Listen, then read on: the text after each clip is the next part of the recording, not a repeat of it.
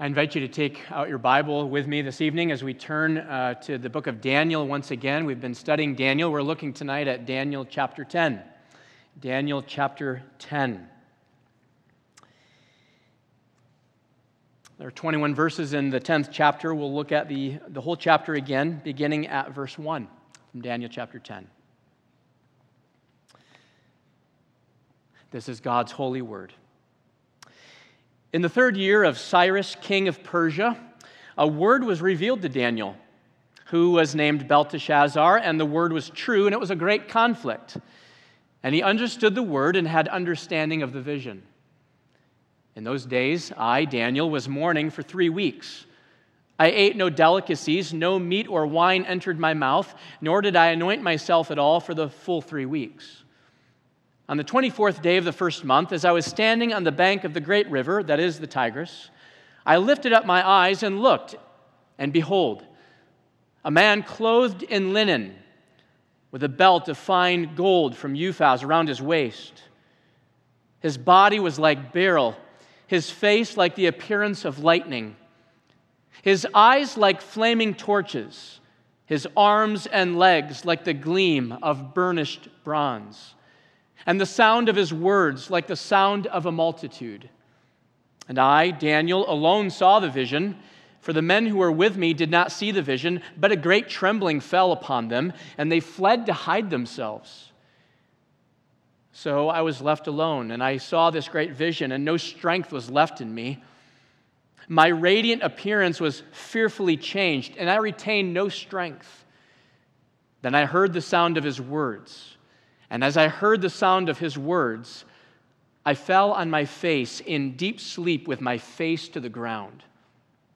And behold, a hand touched me and set me trembling on my knees, on my hands and knees.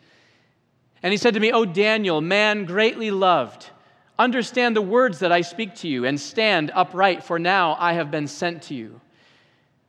And when he had spoken this word to me, I stood up trembling.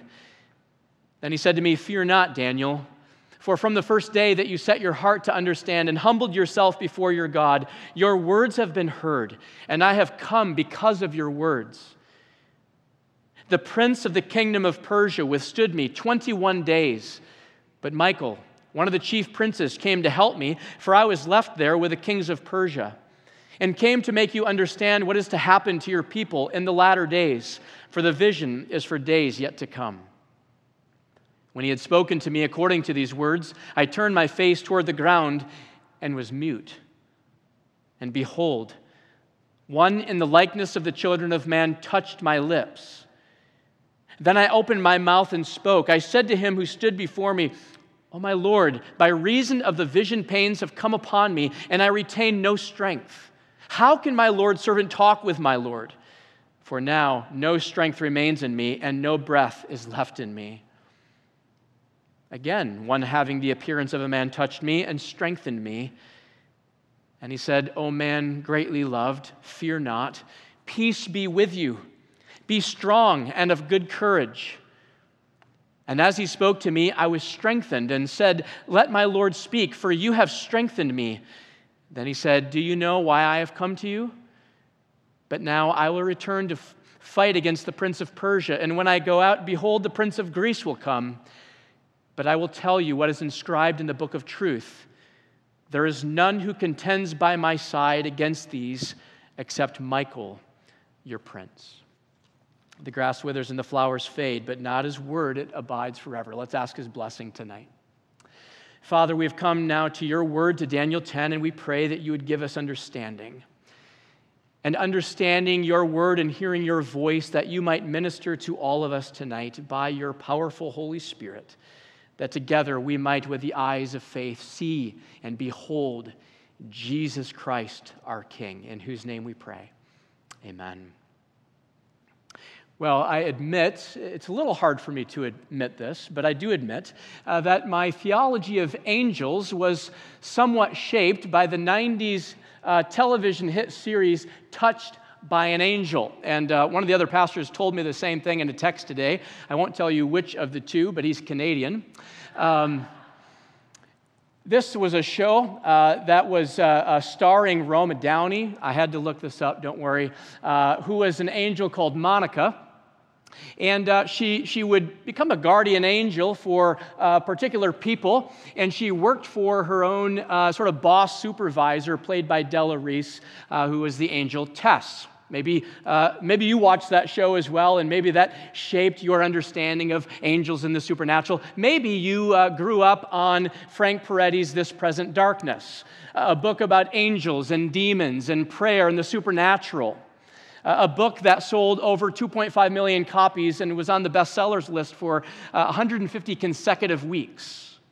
Or maybe you just grew up on Old Clarence, uh, that angel who came down to visit George Bailey in It's a Wonderful Life uh, because he had lost his wings. And he came to de- befriend George Bailey and to remind George of all the blessings uh, that uh, he had in his life and all the ways he was a blessing uh, to others.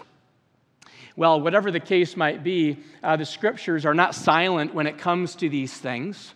In fact, uh, 17 Old Testament books and 17 New Testament books uh, speak of angels, over 250 verses in our Bibles. Uh, but rarely in God's Word do we find a clearer picture of the supernatural than here in Daniel chapter 10, where Daniel was touched uh, not just by one angel, but by multiple angels. Uh, here in Daniel 10 begins the fourth and final vision. He's already had three visions. The vision itself comes in chapter 11 and in chapter 12. But here in chapter 10, it's as if God uh, pulls back the curtain and invites Daniel behind the scenes so that what plays out on the turf of history in chapters 11 and 12 is actually taking place in chapter 10 in the heavenly places in this spiritual battle. And so tonight, that's what we're going to look at. And I want to look at two things, uh, headings, as we move through the narrative. First, what Daniel sees, and then what Daniel hears before we try to understand what it all means for Daniel and for us. So, first, uh, what does Daniel see? What does Daniel see? Well, verse 2 tells us what Daniel was doing in the weeks leading up to these events. He was mourning. He was mourning for, it says, three weeks or 21 days. During those days, verse 3, I ate no delicacies, no meat or wine entered my mouth, nor did I anoint myself at all for the full three weeks. When he says he didn't anoint himself, uh, this was an oil that was used in those days to protect the skin in a very dry and arid and hot climate, also to help the skin be smooth. But also, they didn't have deodorant in those days. This was before the days of Old Spice. He didn't do any of those things. During three weeks, he was mourning, he was grieving. Verse 4 tells us when he was uh, visited, it was on the 24th day of the month, the first month of the year, the month of Nisan, which means that he began mourning on the third day of the first month. Why is that significant? That's significant because the Passover fell on the 14th day of the first month of the year followed by a week of the Feast of Unleavened Bread. In other words, Daniel was mourning during a time when he would ordinarily, if things were normal, would have been celebrating, would have been remembering, would have been rejoicing in the Exodus and the Passover and the kindness and redemption of his God. And yet here he is grieving. But why? The clue comes in verse 1. This was, we're told, in the third year of Cyrus, king of Persia.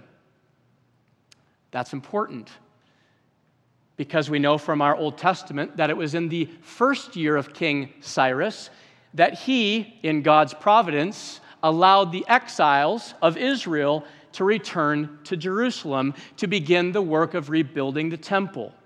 We read of this in the book of Ezra, in Ezra chapter uh, 1, where King Cyrus made a decree that they could return. Ezra chapter uh, 1.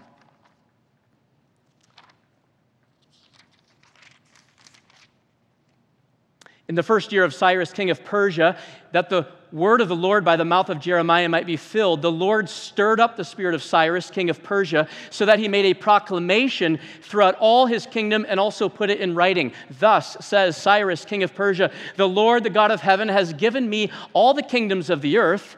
And he has charged me to build him a house at Jerusalem, which is in Judah. Whoever is among you of all the people, may his God be with him, and let him go up to Jerusalem, which is in Judah, and rebuild the house of the Lord, the God of Israel. He is the God who is in Jerusalem. And so, with this decree, um, Cyrus said two years prior, in the first year of his reign, that the exiles, after 70 years of, of Babylonian captivity, might finally go back home. And this is two years later. And Daniel's grieving, Daniel's mourning. Why? Well, because we also know from Ezra and other places that of all the amount of Israelites that could have gone back to the promised land, only 42,000 did, which is a, a very small percentage. And for those who did return, it took seven months just to pick up the rubble from off the temple floor. And when they finally got the project started, they were met with fierce opposition that we read about, for example, in the book of Nehemiah. So that by the time of two years later, of Daniel chapter 10, the project of rebuilding the temple had come to a complete halt. In fact, it wouldn't take place for 15 years. And Daniel catches word of this. And I think that is why Daniel, instead of rejoicing and celebrating during the Passover, instead is grieving. He's grieving because of how few people actually went back. He's grieving the reality of Israel's assimilation into the culture. He's grieving the opposition that they experienced back home. He's grieving all of these things. From a human perspective, this was a colossal failure.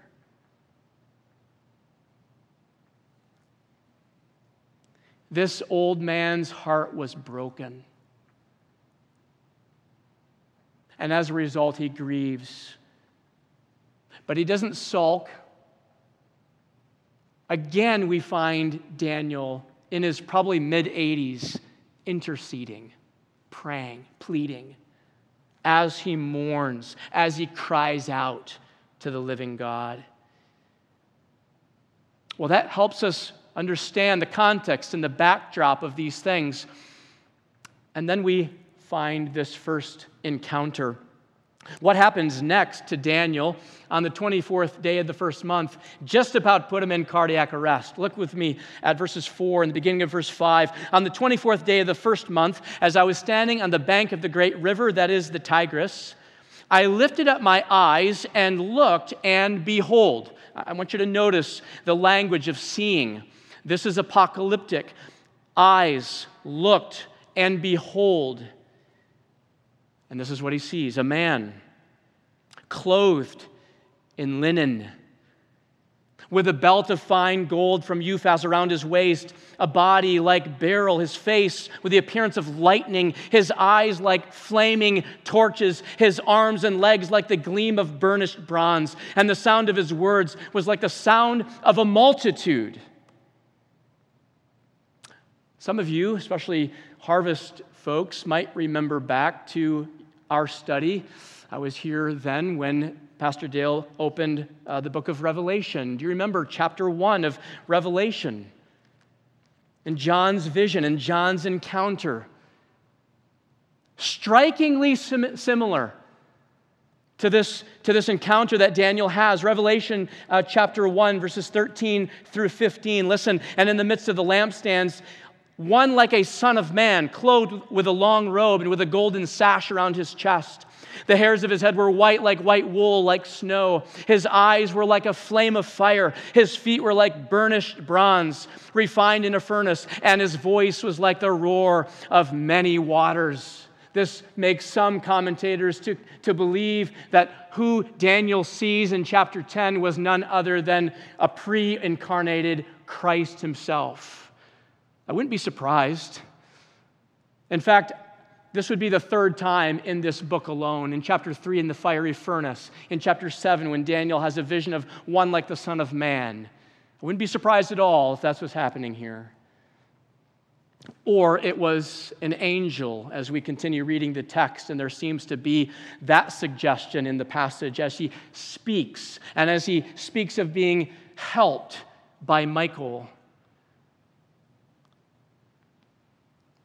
Regardless, the others who were with him didn't see the vision, yet they fled to hide themselves.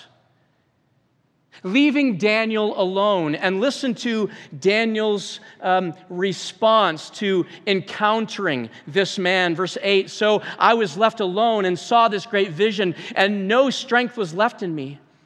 My radiant appearance was fearfully changed, and I retained no strength. Then I heard the sound of his words, and as I heard the sound of his words, I fell on my face in deep sleep with my face to the ground. He was strengthless, he was almost lifeless. If this is just an angel, no wonder the Apostle John fell at the feet of Christ as though dead. In Scripture, whenever humans are in the presence of the divine, or humans are even in the presence of angels who, who glow with the glory and, and radiance and splendor of God Himself, humans are overwhelmed. When the profane touches the sacred, they're undone, as Isaiah was in Isaiah chapter 6. So Daniel, after mourning for three weeks and praying and pleading to God on behalf of his people, lifts his eyes on the banks of the Tigris and sees this man. Just imagine this. And he falls flat on his face, this old, this old dear man, Daniel, overcome, overwhelmed. What does he, secondly, then hear? He sees and he hears. He continues to see, but the, uh, the, the shift occurs, an emphasis from seeing to hearing. Verse 10 Behold, a hand touches Daniel and sets him trembling on his hands and knees. And he said to me, verse 11, he said to me, he spoke to me, O Daniel, man greatly loved Understand the words that I speak to you and stand upright, for now I have been sent to you. And when he had spoken this word to me, I stood up trembling. And then he said to me, Fear not, Daniel, for from the first day that you set your heart to understand and humbled yourself before your God, your words have been heard, and I have come because of your words. Your words, Daniel, have been heard by the God of heaven, just like in chapter 9, and that is why I have come to you. What a beautiful gift for Daniel. His prayers were not in vain. He was heard by the living God. Psalm 34, verse 15 says, The eyes of the Lord are toward the righteous, and his ears are toward their cry. God is listening to your prayers and to Daniel's prayers.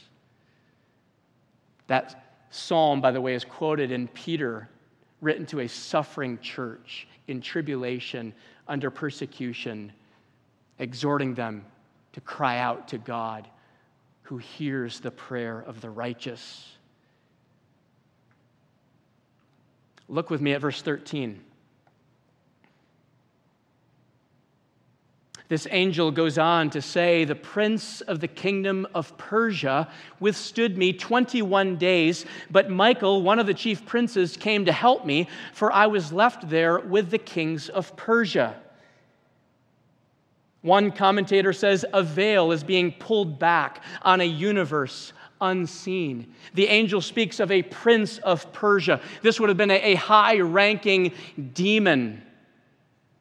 I want you to notice Satan's strategic organization.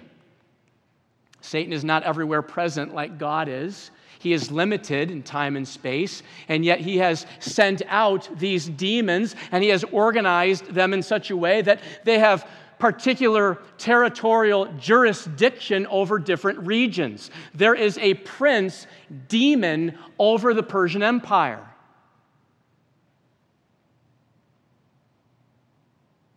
Notice, this angel fought against this prince of Persia for how long? 21 days. Why is that significant? Because that's the exact same amount of time that Daniel spent in prayer, mourning, so while Daniel struggled in prayer on earth, there was a fierce supernatural struggle in the heavenly places. And this causes Daniel to go mute. Verse 15, when he had spoken to me according to these words, I turned my face toward the ground and was mute. Then another angel touched his lips, and Daniel says, in essence, he's able to speak now. How, how can I speak to you? How can I speak to you? I'm undone. I'm literally speechless. I'm breathless. I'm almost lifeless. I'm completely and thoroughly exhausted. And then another Verse 18, again, one having the appearance of a man touched me and, notice, strengthened me. And he said, O man, greatly loved, fear not. Peace be with you, be strong and of good courage. And as he spoke to me, Daniel says, I was strengthened and said, Let my Lord speak, for you have strengthened me. You have strengthened me. Notice that Daniel was strengthened in the midst of his utter weakness and helplessness and powerlessness. And notice how it was that Daniel was here strengthened. Yes, by the touch of this angel, but especially by the angel's words. You are a man greatly loved. Peace be with you. Be strong and of good courage. Verse 20. Then the angel said, Do you know why I have come to you? But now I will return to fight against the prince of Persia. And when I go out, behold, the prince of Greece will come. So this angel had to go back to fight longer against the prince of Persia. And when that was happening, then he said, Another prince will come, the prince of Greece. And in chapter 11, we'll see historically Persia and Greece being played out on the, uh, on the turf of, of human history. But it's fascinating, isn't it? This insight into, into behind the veil, behind the scenes, to the point where, where, where Daniel doesn't even know what to think of it. He doesn't know what to make of it. Perhaps Daniel is wondering will these evil spirits, will these princes of Persia and Greece separate me and my people from God's love?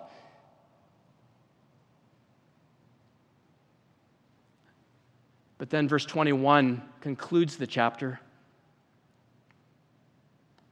And there is an incredible word here in verse 21. I'll read the verse, but I will tell you what is inscribed in the book of truth. There is none who contends by my side against these except Michael. And then it says, comma, your prince. And what I find so amazing here is the word your prince, your. And what I find amazing about the word your here is this is not singular, this is your plural. In other words, what this angel is saying is that on your side, Daniel, not just your personal guardian angel, but Israel's angel, Michael, an archangel, the one who helped earlier, will again come and help again.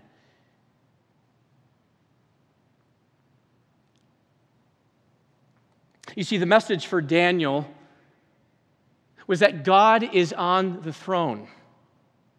God knows what he's doing. God is for his people. He's for his people.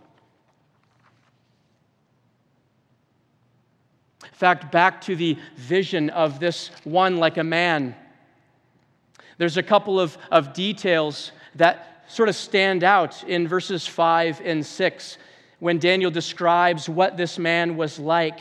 The first is the description of linen, the second is the description of lightning. Sinclair Ferguson points out that linen was worn by the high priest, which would have reminded Daniel of sacrifices and ultimately of forgiveness, whereas lightning would have taken Daniel back to Mount Sinai and God's covenant faithfulness. Forgiveness and faithfulness. Ferguson says, Daniel was rightly concerned for the prospects of God's kingdom and mourned deeply over the sins and shortcomings of his people. His God, however, remained the same. He had not changed. The God of the past, of the covenant at Sinai, and the sacrifices at Jerusalem was still all sufficient to meet the needs of his people. Did you notice another two times tonight in our text and once back in chapter 9, Daniel is told point blank, You are greatly loved, three times in two chapters. You see, God is not like the husband who tells his wife, I told you I loved you once, and if anything changes, I'll let you know. God tells us over and over and over again how much we are loved.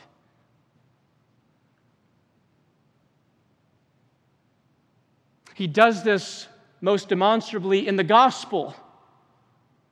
For God so loved the world that he gave his only begotten Son, that whoever believes in him shall not perish, but have everlasting life. And it's that gospel which we, we hear proclaimed, preached every Sunday morning and evening, which is why we need to hear it and we need to come and receive that gospel message, because in that gospel, God is telling to you as an individual and us as churches, we are, you are, despite your sin, greatly loved.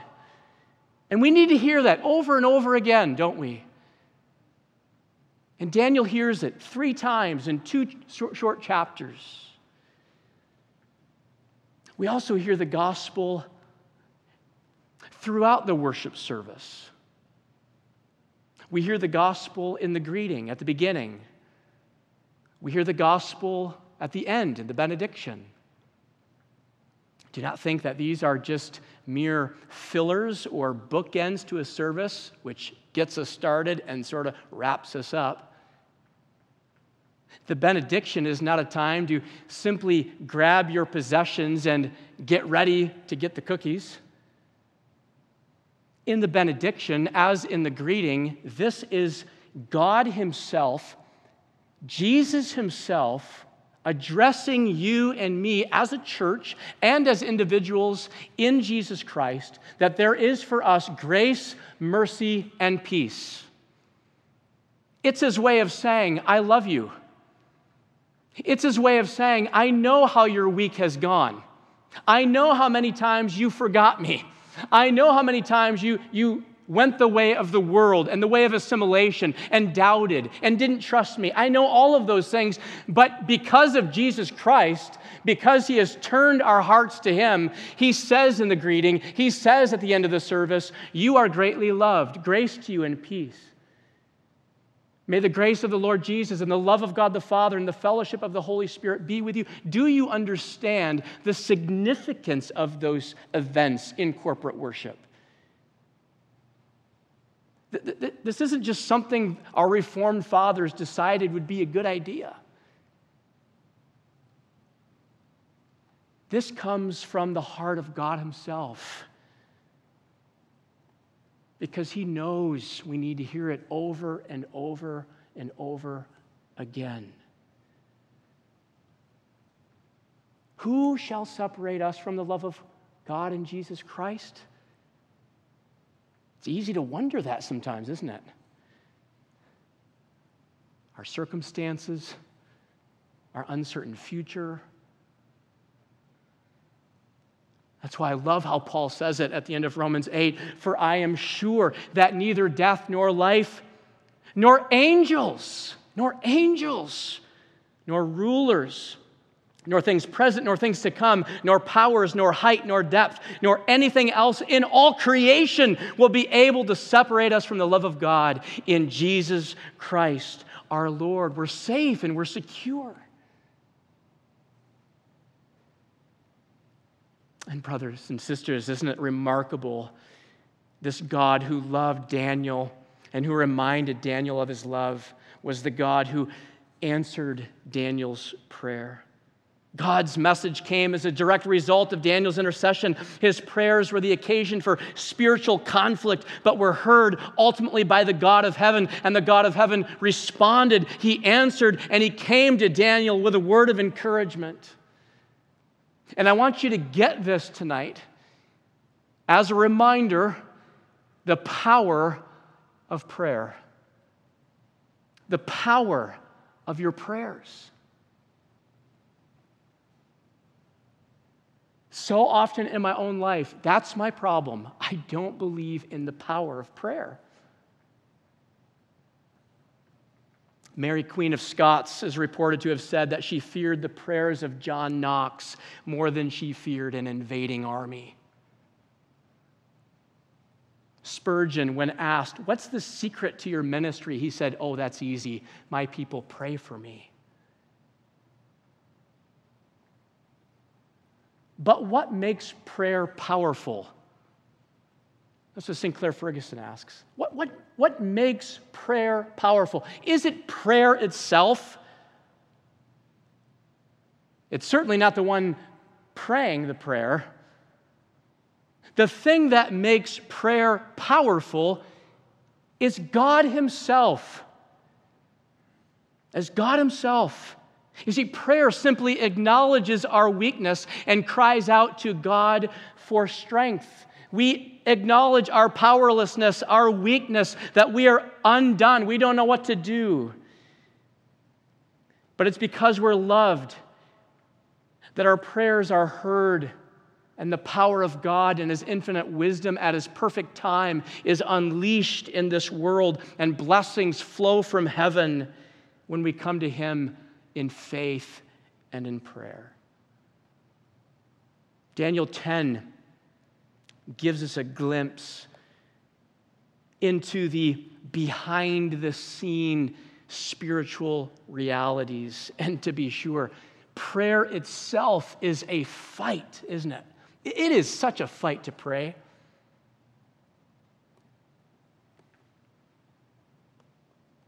Listen to Ephesians chapter 6. Daniel 6, Daniel 10, I think, reminds us of Ephesians 6. Finally, Paul says, Be strong in the Lord and in the strength of his might. Put on the whole armor of God that you may be able to stand against the schemes of the devil.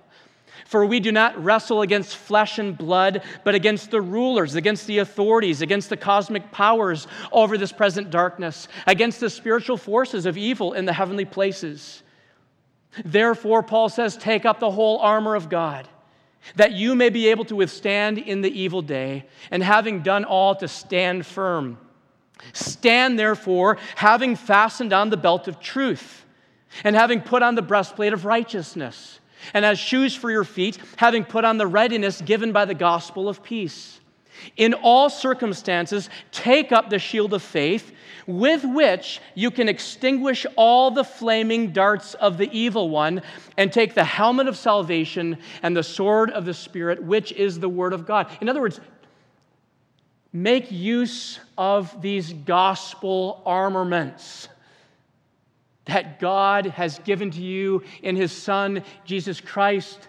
When you exercised faith in him for dying on the cross for your sins. But then notice this link. Sometimes we don't, we don't notice this, we miss this in the armor of God section of chapter 6. Where does it all lead? This talk about fighting against spiritual forces of darkness. Is it up to you and your own strength? Was it up to Daniel and his own might? No, Paul ends by saying, praying, praying at all times in the Spirit with all prayer and supplication. Friends, let's be a church and churches and homes and people of prayer that we might see the power and blessing of God unleashed in our weakness because we are so very, very weak. We don't know what to do, but let's keep our eyes on the God who does, the God who, who knows all things, who makes no mistakes, and who is moving history to its intended purposes through our Lord Jesus Christ, who is the King of kings and the Lord of lords. Let's pray. Father in heaven, we thank you tonight for Daniel 10 for inviting us to glimpse behind the curtain to see, Lord, that there is this other dimension, there is this other warfare, conflict taking place.